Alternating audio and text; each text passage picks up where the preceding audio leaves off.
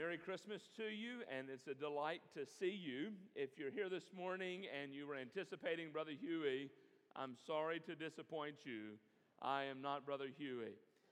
We had Brother Huey scheduled to preach this morning. All of you, the majority of you, know him and love him so well. He served as the interim pastor here at Woodlawn between Brother Tommy and myself, and we had him scheduled to preach today, and he ended up in the hospital for a number of days this week, but went home late yesterday afternoon.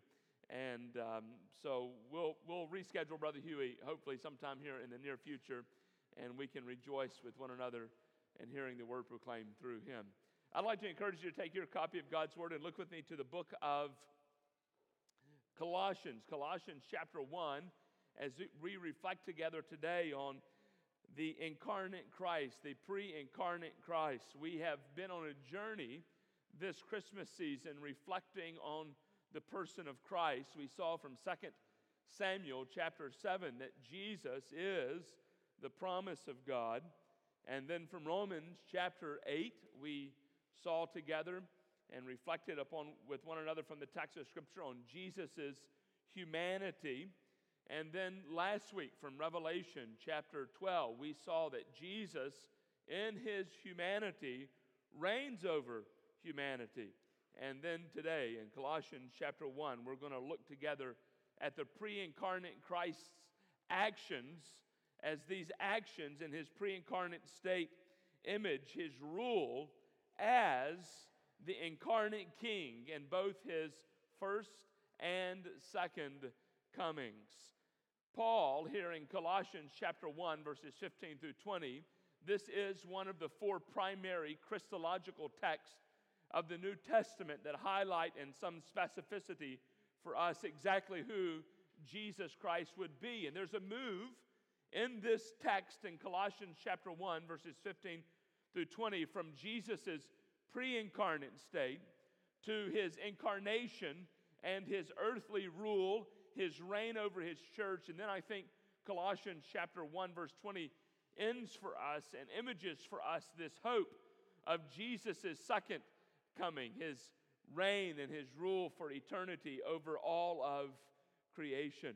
And in this text today, I want us to image some of the pre incarnate Christ actions and then see how those actions actually flesh themselves out both in Jesus's first advent and in his second advent, his second coming.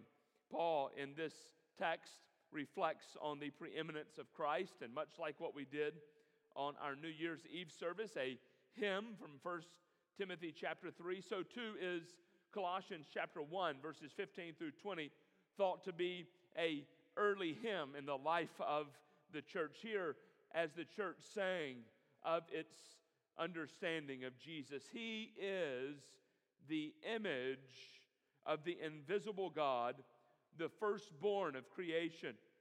For by him all things were created, in heaven and on earth, visible and invisible, whether thrones or dominions or rulers or authorities, all things were created through him and for him and he is the image, excuse me, and he is before all things, and in him all things hold together. Verse 18, and he is the head of the body. What is the body? The church. He is the beginning, the firstborn from the dead, that in everything he might be preeminent.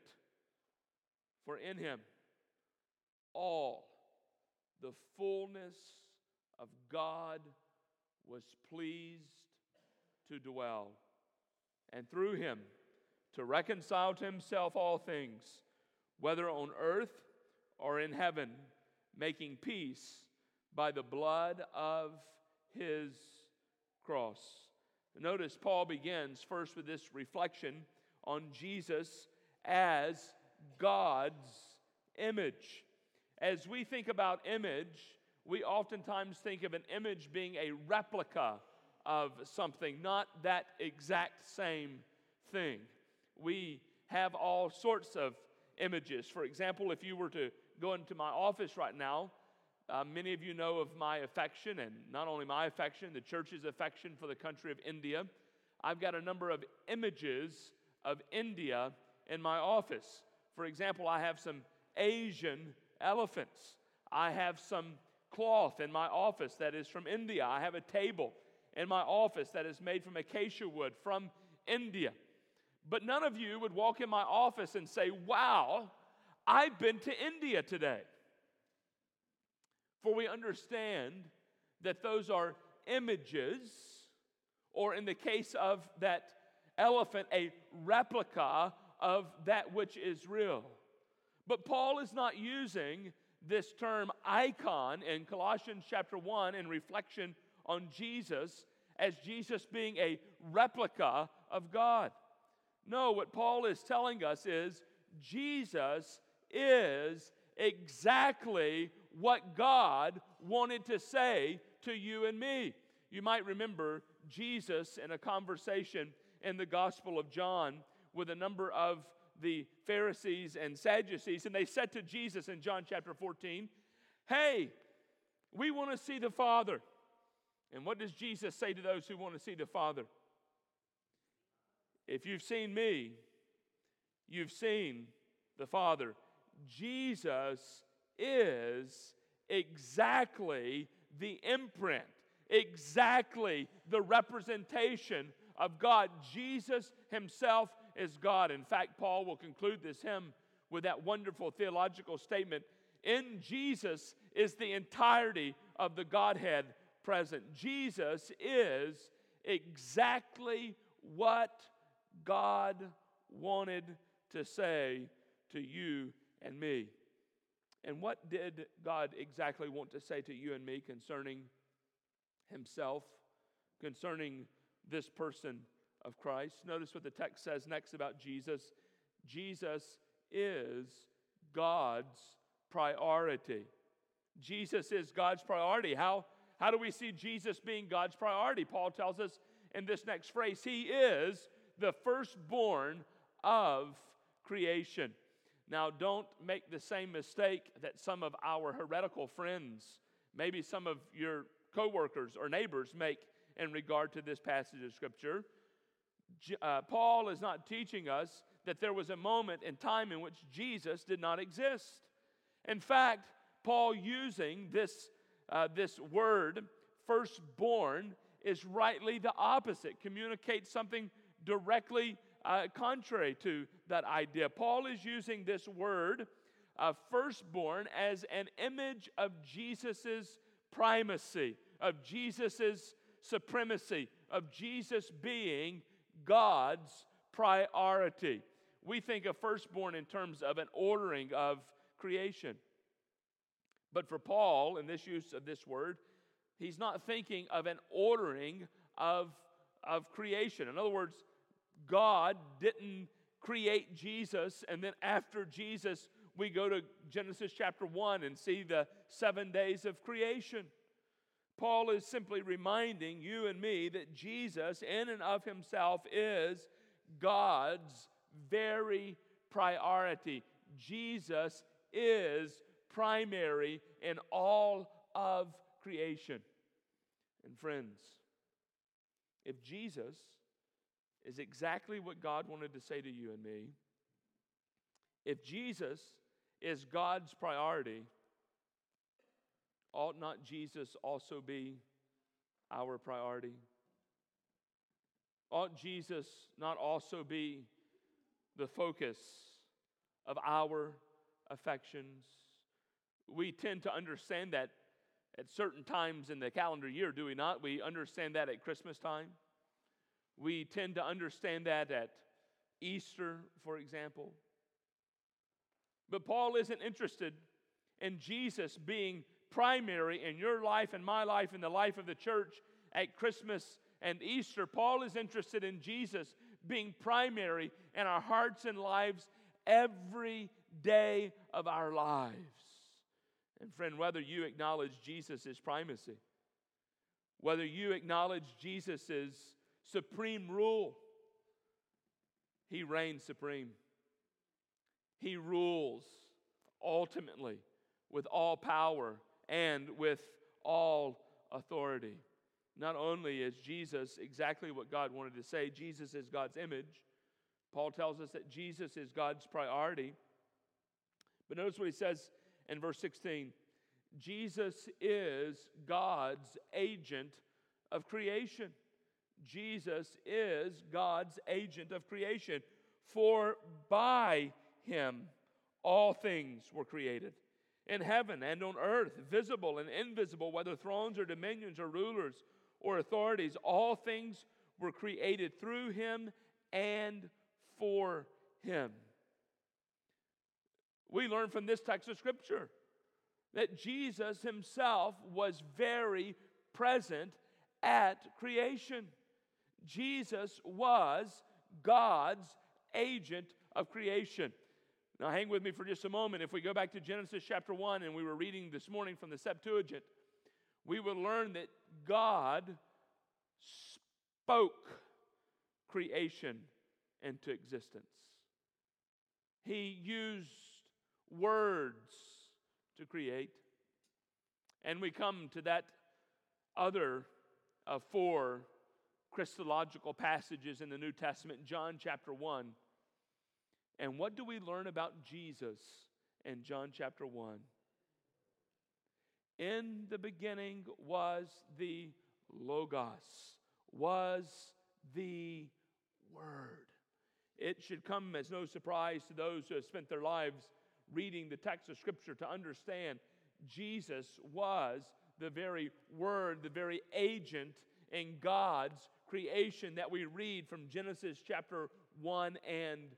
See, friends, Jesus in his pre incarnate state was reigning and ruling and creating what you and I experience even at this very moment. Jesus is the image of God. Jesus is the primacy of God. He is God's priority. Jesus is God's creator. And look at verse 17. Jesus always existed, and He is before all things. This statement of Jesus being before all things is similar to what Paul has already communicated in this text of Scripture with Jesus being the firstborn of all creation. Paul, like John, is wanting you and me to clearly understand that there was never a moment in time in which Jesus did not exist. Jesus, along with the Father and the Spirit, have always existed in perfect, complete, total harmony with one another. Paul, in this phrase, and reminding us that Jesus always existed, is yet again pointing to Jesus' priority in terms of creation, Jesus' supremacy, Jesus' preeminence. There is not another who is more glorious than the Lord Jesus Christ Himself. Not only is He creator, not only has He always existed, but notice the end of verse 17 Jesus is the sustainer of all things. The very breath that you and I take at this moment is held together by the person of the Lord Jesus Christ. Just a few nights ago, some fun things took place in the sky. Some of you were outside like me, stargazing. An event that hasn't happened since the 13th century the alignment of Saturn and Jupiter, and it created this very bright star. Do you know who brings all those stars into alignment with one another, friends? Who holds all of those galaxies together so that you and I, through a telescope or with a naked eye, can walk out in the darkness of night and see the beauty of everything that God has created in the heavens? Jesus, at this very moment, is holding every one of those stars and all of those galaxies together in the palm of his hand. Jesus is the sustainer of all things. But not only is Jesus sustainer of all things, look at verse 18. Jesus is the head of his church. Now, of all the things that Paul could speak to you and me about concerning Jesus' preeminence, of all the things that Jesus that Paul could speak to us concerning that God that Christ himself has created, notice that which he seeks to prioritize as Jesus being the head of. Jesus is the head of his church. Jesus is the creator of his church. Jesus is the sustainer of his church. And it is through the church that God has chosen to reveal the primacy of his son, Jesus Christ. And he is the head of the body. In case you were wondering what the body is, maybe you hadn't already read First, uh, First Corinthians, he tells us he is the head of his church. Jesus, at this very moment, lives as the ruling, reigning shepherd of his church. He is directing the life of his church. He is sustaining his church. He is calling his church. He is leading his church. Jesus reigns supreme over his church. But then notice lastly what Paul tells us here in verses 18, 19, and 20. Jesus has provided salvation. You see the progression the text? The text moves from those acts of Jesus in his pre incarnate state. It moves to the acts of Christ in his earthly reign. He establishes his church. He provides salvation for you and me. He is the beginning, the firstborn from the dead. There's that word again. The firstborn from the dead, that in everything he might be preeminent. For in him all the fullness of God was pleased to dwell, and through him to reconcile to himself all things, whether on earth or in heaven, making peace by the blood of his cross. No other being no other person could place you and me in a position whereby our souls, our lives, our beings might be saved. Only Christ. And that perfect combination of being 100% man and 100% God could provide the means of salvation to redeem sinners separated from God. And what is the culmination of Jesus' act? He has provided peace. He's reconciled us. Those of us, as Paul would write in Ephesians, who were enemies of God, we were haters of God, we have now been reconciled to God through the work of the Lord Jesus Christ. And as we reflect on Jesus' incarnate life, I want us to see how these images of these actions of the pre incarnate Christ have fleshed themselves out in the actions of Christ in his first advent and ultimately in his second advent. Paul teaches us again from this text that Jesus is the very image of God. He's exactly what God wanted to say. He is creator, He has always existed from eternity past. He sustains all things. He is the head of His church. He has provided salvation. The very beginning of John's gospel in John chapter 2, in the very first sign that John would give us concerning the person of Jesus, John teaches us that Jesus himself is a creator. You remember the narrative. Jesus has showed up to this wedding at Cana.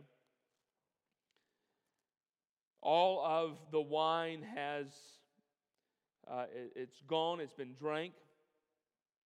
And so they, they come to Jesus and they want an action from, from Jesus. And Jesus is concerned about this, so much so that he even says to his, his mother, Hey, you got to kind of be quiet here, lady. My time is not yet. Don't be, don't be revealing too much, Mary, Jesus says. John chapter 2, verse 6 Now there were, were six stone water jars there for the Jewish rite of purification, each holding 20 or 30 gallons. And Jesus said to the servants, Fill the jars with water. And they said to him, Now draw some out and take it to the master of the feast. So they took it. And when the master of the feast tasted the water now become wine, and did not know where it came from, though his servants who had drawn the water knew, the master of the feast called the bridegroom and said to him, Everyone serves the good wine first, and when people have drunk freely, then the poor wine. But you have kept the good wine until now. This is the first of his signs Jesus did at Cana in Galilee and manifested his glory, and his disciples believed in him.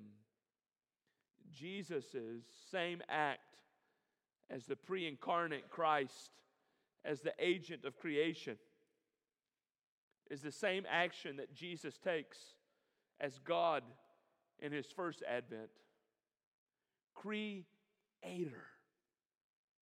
Creating wine out of water. Not only is Jesus this divine creator, he's God. There are a number of texts that teaches us, teaches us about Jesus being this God. One of those texts is an indication of Jesus being God as, as the Lord of the Sabbath. Look with me in the Gospel of Matthew. In Matthew chapter 12, Matthew chapter 12, Jesus is with his disciples on the Sabbath. He's walking through some grain fields, and the Bible tells us that his disciples are hungry.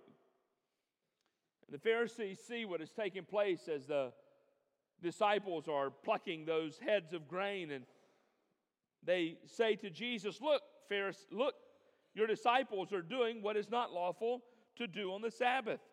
And Jesus said to them, Have you not read what David did when he was hungry, and those who were with him? How he entered the house of God and ate the bread of presence, which is which it, which it was not lawful for him to eat, nor those who were with him, but only for the priest? Or have you not read in the law how on the Sabbath the priest and the temple profane the Sabbath and are guiltless? I tell you, something greater than the temple is here. You can imagine how blasphemous this statement from Jesus would have been to the Pharisees. And if you had known what it means, I desire mercy and not sacrifice, you would not have condemned the guiltless. For the Son of Man is Lord of the Sabbath. What is Jesus reminding us through the recounting of this story? What is Matthew's intended purpose of this narrative? I think Matthew is showing us two things. He's revealing to us that Jesus himself is indeed God. And how is Jesus God? He is the creator of the Sabbath. He is the one that has created this Sabbath, this seventh day, if you will. Jesus Himself is this complete full day of rest. This is what Jesus is saying to the Pharisees. If you ultimately want to experience the beauty and the glory and the rest of the Sabbath, don't look to the Sabbath, Jesus says. Look to me, for I reign, Lord, over the Sabbath. Jesus is God. He shows us that in the text of Scripture by showing us that He is Lord of the Sabbath, but He also shows it to us in the fact that He is the Lord of creation in a very real way. Look back just a few chapters to Matthew chapter 8. Matthew chapter 8, verses 23 through 27. Jesus is Lord over his creation.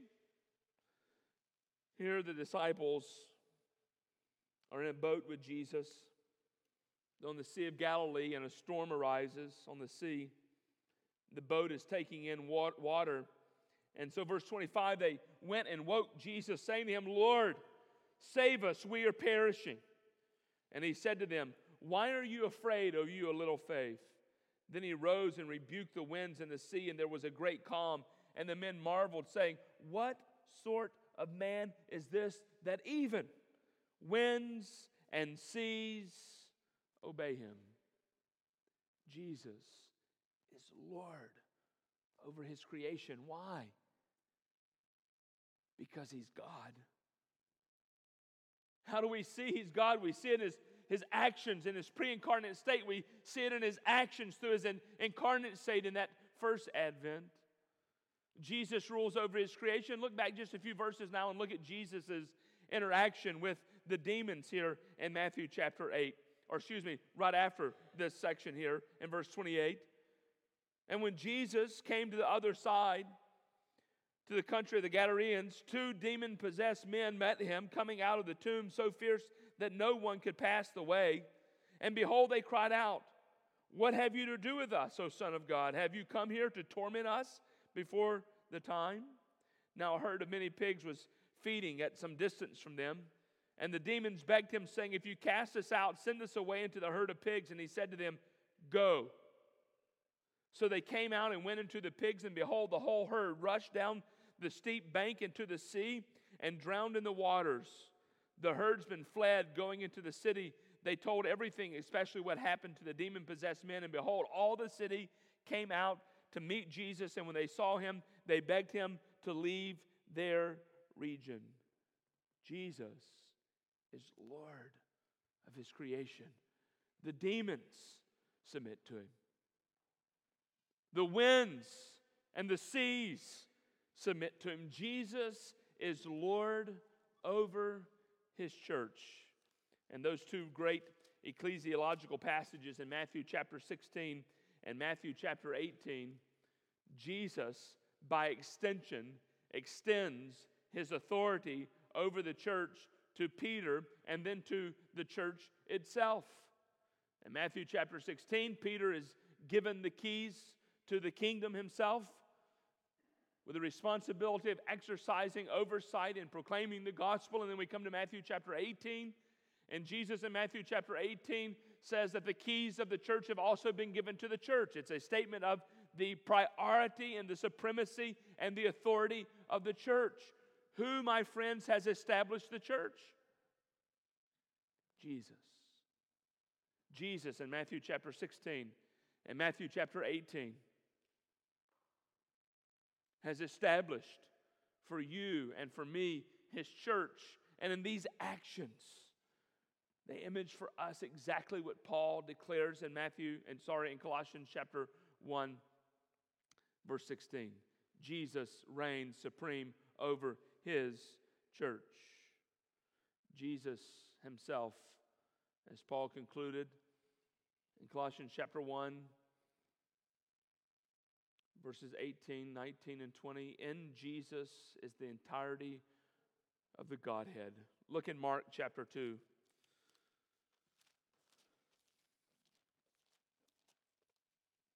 Mark chapter 2, verses 1 through 12.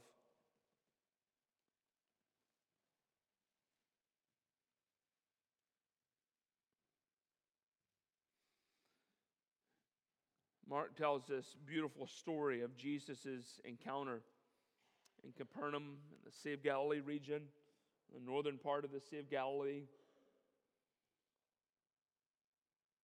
Look at verse 5, chapter 2, verse 5. And when Jesus saw their faith, he said to the paralytic, Notice Jesus' statement, Son, your sins are forgiven. But that's not why they brought the paralytic to Jesus. Now, some of the scribes, verse 6, were sitting there questioning in their hearts, Why does this man speak like that? He is blaspheming. He who can forgive sins but God alone.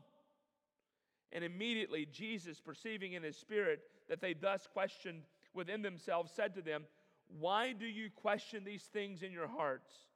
Which is easier to say to the paralytic, Your sins are, to, are forgiven, or to say, Rise, take your bed and walk? But that you may know that the Son of Man has authority on earth to forgive sin, he said to the paralytic, I say to you, rise, pick up your bed, and go home. And he rose immediately, picked up his bed, and went out before them all, so that they were all amazed and glorified God, saying, We never saw anything like this. Jesus, in this one story, communicates for us clearly He is God. Why? For the Pharisees rightly understood that there was only one who could forgive sins. And Jesus is performing that same act that only God Himself could do That is the forgiveness of sins. Jesus, in his pre incarnate state, imaged for you and me exactly what he would do in his first incarnation. But notice Jesus in this pre incarnate state also images for you and me what he will ultimately do in his second advent. And to that, I want us to turn to two texts of scripture one in Isaiah and concluding in the book of Revelation. Look with me in Isaiah chapter 2. Isaiah chapter 2.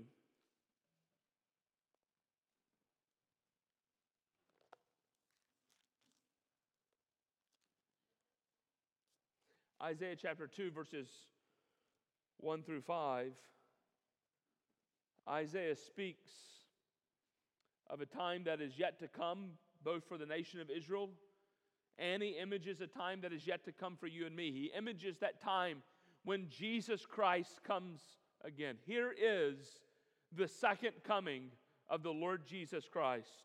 The word that Isaiah the son of Amos saw concerning Judah and Jerusalem it shall come to pass in the latter days that the mountain of the house of the Lord shall be established as the highest of the mountains, and shall be lifted up above the hills, and all nations shall flow to it. And many people shall come and say, Come, let us go up to the mountain of the Lord, to the house of the God of Jacob, that he may teach us his ways, and that we may walk in his paths. For out of Zion shall go the law and the word of the Lord from Jerusalem. He shall judge between the nations and shall decide disputes for many peoples, and they shall beat their swords into plowshares and their spears into pruning hooks. Nation shall not lift up sword against nation, neither shall they learn war anymore. O house of Jacob, come, let us walk in the light of the Lord. Isaiah images for you and me here in this text in Isaiah chapter 2 that eternal reign of Jesus when he shall come to this earth and shall forever rule and reign over his people. And notice what the people of God desire they desire the lordship of Christ, they want to be taught by the person of Jesus. And so the text images it as though all these nations will flow up to this high mountain, to Jerusalem, the place from which Jesus will reign in his second coming. Jesus will reign supreme over his creation as he teaches, as he judges, as Isaiah says, as he establishes his eternal reign, which is marcated, uh, demarcated by the image of peace.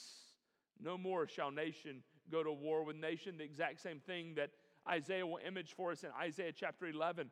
But look with me in Isaiah chapter 60. Is Isaiah both at the beginning of his text and at the end of his text images for us this eternal future reign of Jesus. And notice the similarity here in Isaiah chapter 60 with Revelation chapter 21 where John himself images Jesus' eternal reign. Isaiah chapter 60 Arise, shine, for your light has come, and the glory of the Lord has risen upon you.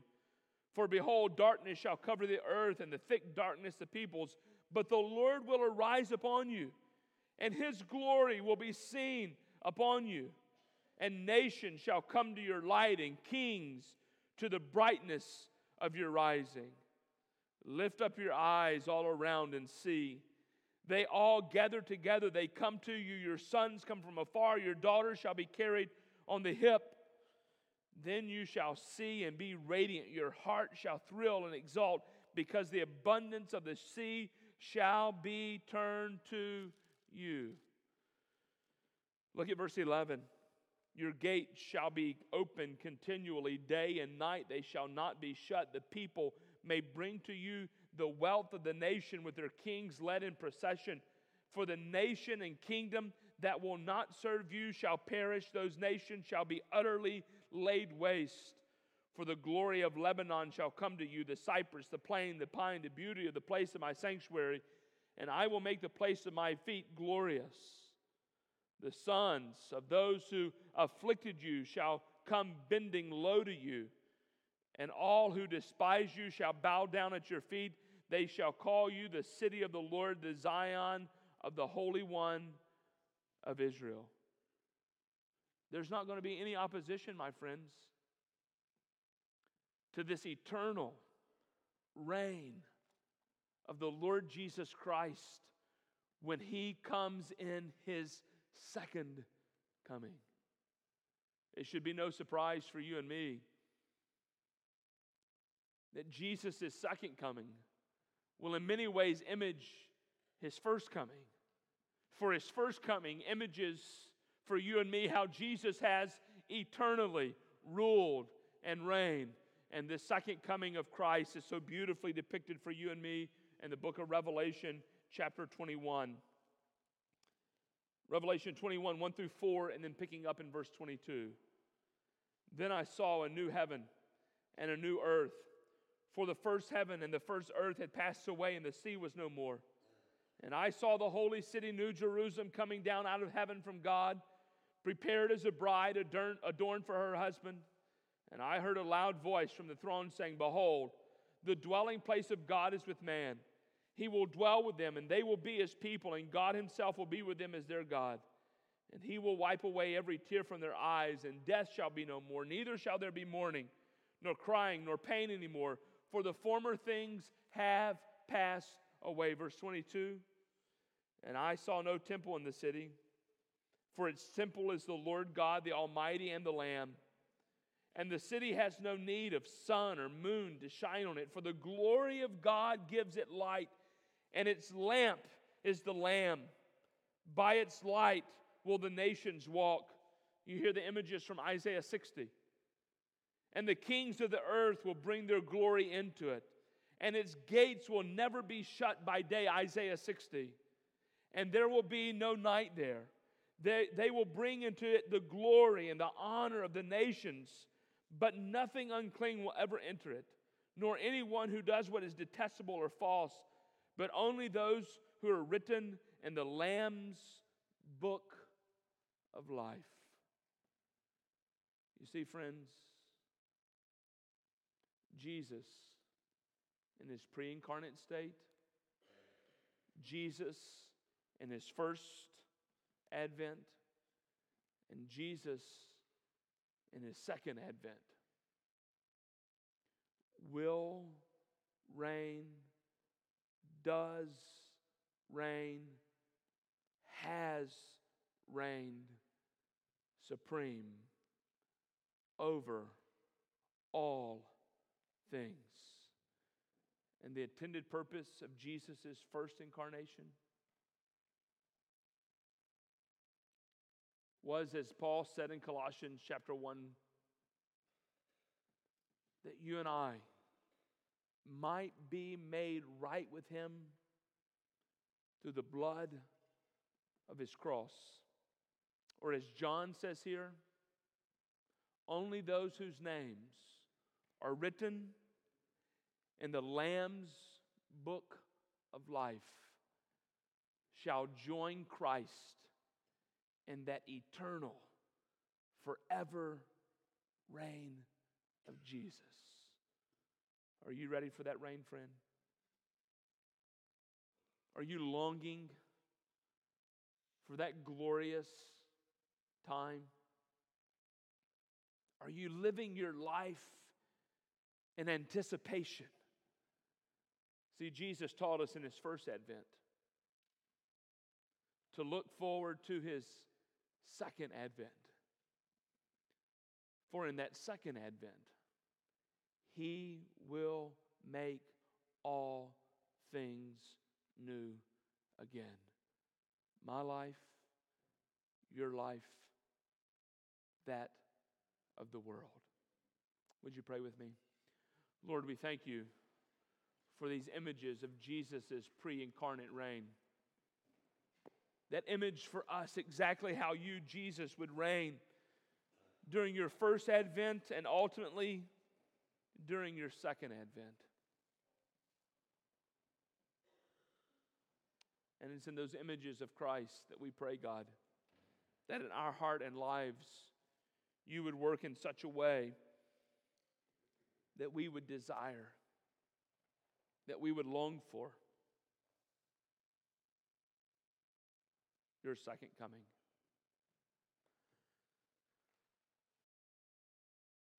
Would you spend a few moments where you're seated? Reflect upon the text of Scripture.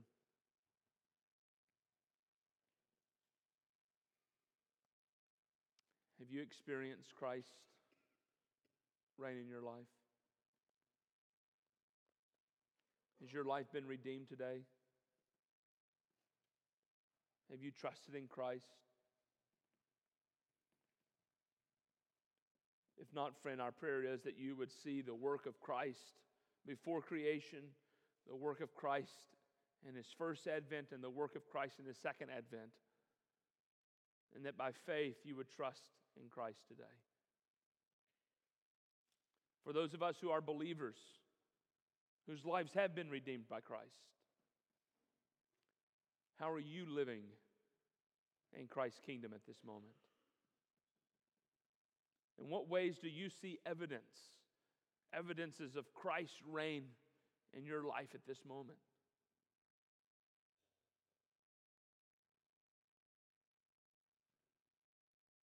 Would you ask the Lord to increase your longing and your desire for his second coming?